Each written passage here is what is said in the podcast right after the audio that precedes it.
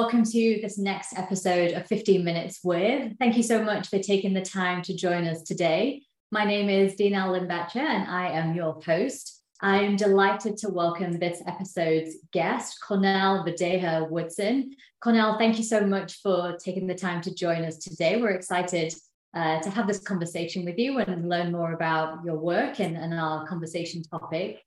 Um, let's start with a brief introduction. If you could introduce yourself to the audience, uh, maybe tell us a little bit about what you do and how you got to where you are today in your career. Yeah, thanks so much for having me. So yeah, like you said, Cornell Verdeja Woodson. Uh, currently, I'm the director of diversity, equity, inclusion, and belonging at Headspace, the meditation app. Mm-hmm. Um, and uh, I've been here at Headspace for about two years now. Actually, at the end of November will be two, my two-year mark. Um, and my responsibility is really to design and implement uh, our global DEIB strategy, everywhere from recruiting and workforce diversity to culture enhancement to product product inclusion and sort of you know our external uh, footprint when it comes to social issues as well and partnering with my key stakeholders to implement all of that so my hands are always in a lot of different things. Um, I worked in diversity for over 10 years now. Uh, I began my career in higher education, actually in secondary education. I was a ninth through 12th grade English teacher and uh, developed diversity workshops for my fellow colleagues um, to think about belonging in the classroom. So I've, I've done this work in higher ed and now have been in tech for about four or five years now. Fantastic. Thank you so much. So lots of experience and lots of things that that we can get into a little bit deeper. So, uh, our conversation focus today is uh, really, as you mentioned at the top, about um, diversity, equity, inclusion strategy. Mm-hmm. How do you build on? How do you ensure that it's effective and successful? So, uh, this is necessary in, in all parts of an organization, and DEI is no different from that. So, from those experiences, what do you think are key components to uh, that are necessary for an effective um, DEI strategy. Yeah, I think, and this is going to look different for every organization, right? But I think some of mm-hmm. the key pieces that I think are kind of uniform is sort of the the the why this matters in the first place, right? I mm. think most people, whether internal or externally, want to understand why are you even doing this? Why does this matter to us as a business? Because what happens when we're in a economic downturn like we're in right now, mm-hmm. and you mm-hmm. decide where you're pulling money from, you need yeah. to have your why and return to that why to understand mm-hmm why it's necessary to keep funding it, right? So the why, the what are we going to do, right? Like what are we actually trying to achieve and how are we going to achieve it? That to me are three basic areas, right? And then obviously the data that you're going to use as your metrics of success. How do we know that we've reached, you know, success in, in, in these areas? That's great. What is obviously we're we're looking at, you know, uh, multiple layoffs at the moment and industry suffering. What is a way to ensure that this isn't lost, that this remains a priority for organizations in those times?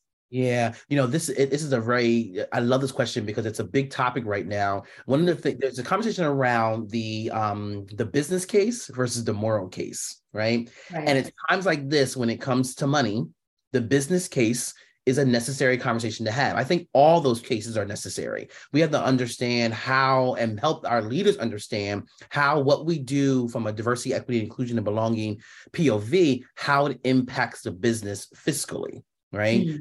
Where from attrition and what that costs us to rehire and what we're losing when we're while we're waiting to hire those people, but also how DEIB can also be a revenue generating entity as well right? Mm-hmm. Again, folks listening who have been doing this work as long as I have, if not longer, may be rolling their eyes at that, right? But like that's what our leaders are thinking about. And so I'm always ready with all the different cases for why yeah. this is necessary. And the business case is one of those. Yeah, that's great. That's very helpful. Um, so again, thinking about your your different roles, your different experiences, what does a good strategy look like? What does it look like when it's set up for success and you do see uh, successful outcomes, albeit you know long term. These things take time; uh, mm-hmm. they don't happen overnight. But what does a good strategy look like in this space? There are three components to me of a successful DEIB strategy. One that is intersectional, that doesn't just look at just race or just gender, but looks at all different identities at their intersection. So ability, veteran status, caregiver status, and mm-hmm. sort of how they all interconnect.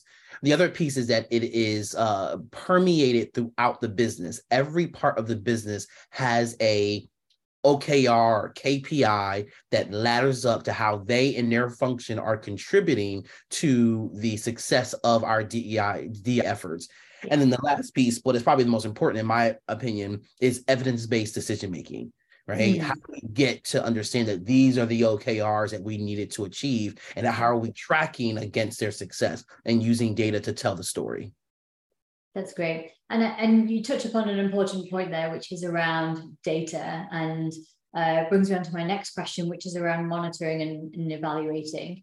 With all strategies, we know that that's such an important component. Um, but with DEI work, you know, it's about people, it's, it's human centered work. So, how do you monitor and evaluate uh, a strategy like that that's focused on, on people and has a very human centered element to it? What does monitoring and evaluation look like for, for that? Yeah, it's a really good question. So one of the things that I know that I often look at are our engagement scores, um, and not just the mm-hmm. engagement score, but the things that are that make up the engagement score belonging score, um, our um, psychological safety score. So, do people feel, and particularly the scores of um, historically excluded groups, right? Um, right. The tenets of good DEI, in my opinion, is that we build for the most marginalized or the most excluded that mm. and then we capture everyone else so i'm looking at women i'm looking at women of color i'm looking at people with disabilities and looking at how are they scoring the organization so if our belonging uh, scores and our psychological safety scores are high amongst those groups we're doing mm. a good job if attrition is low amongst those groups we're doing a relatively good job, right? Mm-hmm. Um, and then I think another anecdotal way in which I tend to look at, um, and this it's super anecdotal, but it gives me a good sense, and it depends on if this is an issue for the company. Um, I've worked at companies where psychological safety was a big issue, and you mm. could tell because when people at the all hands asked questions, they remained anonymous. They didn't want you knowing that they were asking the question, and they were usually heavy questions when you right. start seeing people not fearing and actually being able to say hey this is me to me that is an indication that people are no longer afraid for of you know being reprimanded for asking a pretty tough question and really putting pressure. Um, but those data pieces are really big and then also looking at our overall um, representation across different functions not just the company at large but the different functions as well. That's great. Thank you. Um, so if someone is you know listening to this conversation right now they mm-hmm. are in a role where they're responsible for building a DEI strategy for their organization. Where's a, where's a good place to start? What should they be thinking about yeah, I think the f- first thing is buy-in, right? It, sort of gauge the, the, uh, do a temperature check. You know, who are the allies within the organization who are kind of ready to do what needs to be done. Um, identifying that list, I think, is super critical. Understanding the territory you're you're you're, you're going into. Are people super like absolutely not? it gives you a sense of what you, of how you can move forward. If people are like, "Yeah, I'm ready. I just don't know what to do," gives you a sense of how to move forward, right? Um, so I think that's that's really critical. And then start start with the data. Start with the data. What is the current um, DEIB temperature or not temperature sort of landscape currently from a um, representation, from talent mobility, right? Where are women within the organization? Where are people of color within the organization? Do they sit in tech or just HR, right? you know, are they just individual contributors or are they directors and senior managers? Um, look at those engagement score data as well. Um, and that gives you a, a bit of a sense of like where you are so that you know how to go this is what we need to fix and solve for. Hmm, that's really interesting. That's great. Um, so i mean we have a couple of minutes so i want to ask one question around uh, the focus of 15 minutes with is, is really sharing strategies and, and best practices. What's working what's not working? We're not trying to duplicate work that we know has not been successful. And so really hearing from you these uh, golden nuggets, really, I think is going to be super helpful to the audience. Is there mm. one example that you can give, a best practice or a story uh, related to the work that you're doing that, that you've seen be successful, that has had uh, a positive impact? And Um, what was that and why was it um, successful?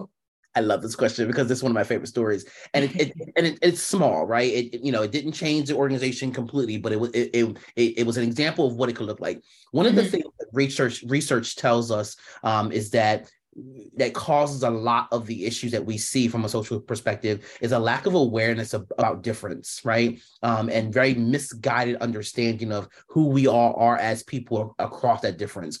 And so, at one of the companies I used to work for, we had just launched our ERGs, our employee resource groups, mm-hmm. and all of our employee resource groups had executive sponsors. At this company, we had a mom's a mom's ERG, and um, this particular ERG had the CEO as their executive sponsor, who was a mm. man. And in their first meeting, their kickoff meeting with him, they said, you know, one of the things that we really need to work on and that we're going to be focused on this year as an ERG is the maternity leave process. Mm. It is extremely arduous, it's complicated, it's, you know, it's not clear, and it's the last thing we need to be worrying about when we're planning on giving birth and bringing life into the world.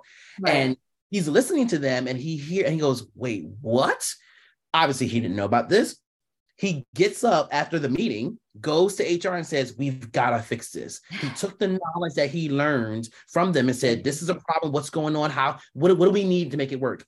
Hmm. And, it, and it got fixed within a couple months. That's incredible. That's a great story. And, and I think that really also highlights what this work, for me at least, what, what it really comes down to is the listening, the connecting, and the sharing of experiences. That's right there's nothing that will convince you more than hearing someone's story. Okay. You could read so much about parental leave policies and, and things like that, but until you hear someone's story, especially if you are the CEO or the sponsor of this ERG, you know, you can't yeah. get any closer than that. So that's fantastic. It's such a great story. Thank you for, for sharing yeah. Um, so we're coming to a close of our conversation. Any final thoughts or um, insights you wanted to share with the 15 minutes with audience? Yeah, I would just say, you know, if you're a person who does this work within an organization, um, keep fighting. You know, it, it, it is hard work. You are not alone, and and reach out to your community to find the energy and the support you need in order to keep going. Because we need people like you within these organizations helping to keep people honest. Fantastic. Thank you so much, Cornell. This was an amazing conversation. So My many pleasure. great insights in such a short period of time. But Thanks for having me. Thank you so much. Speak soon.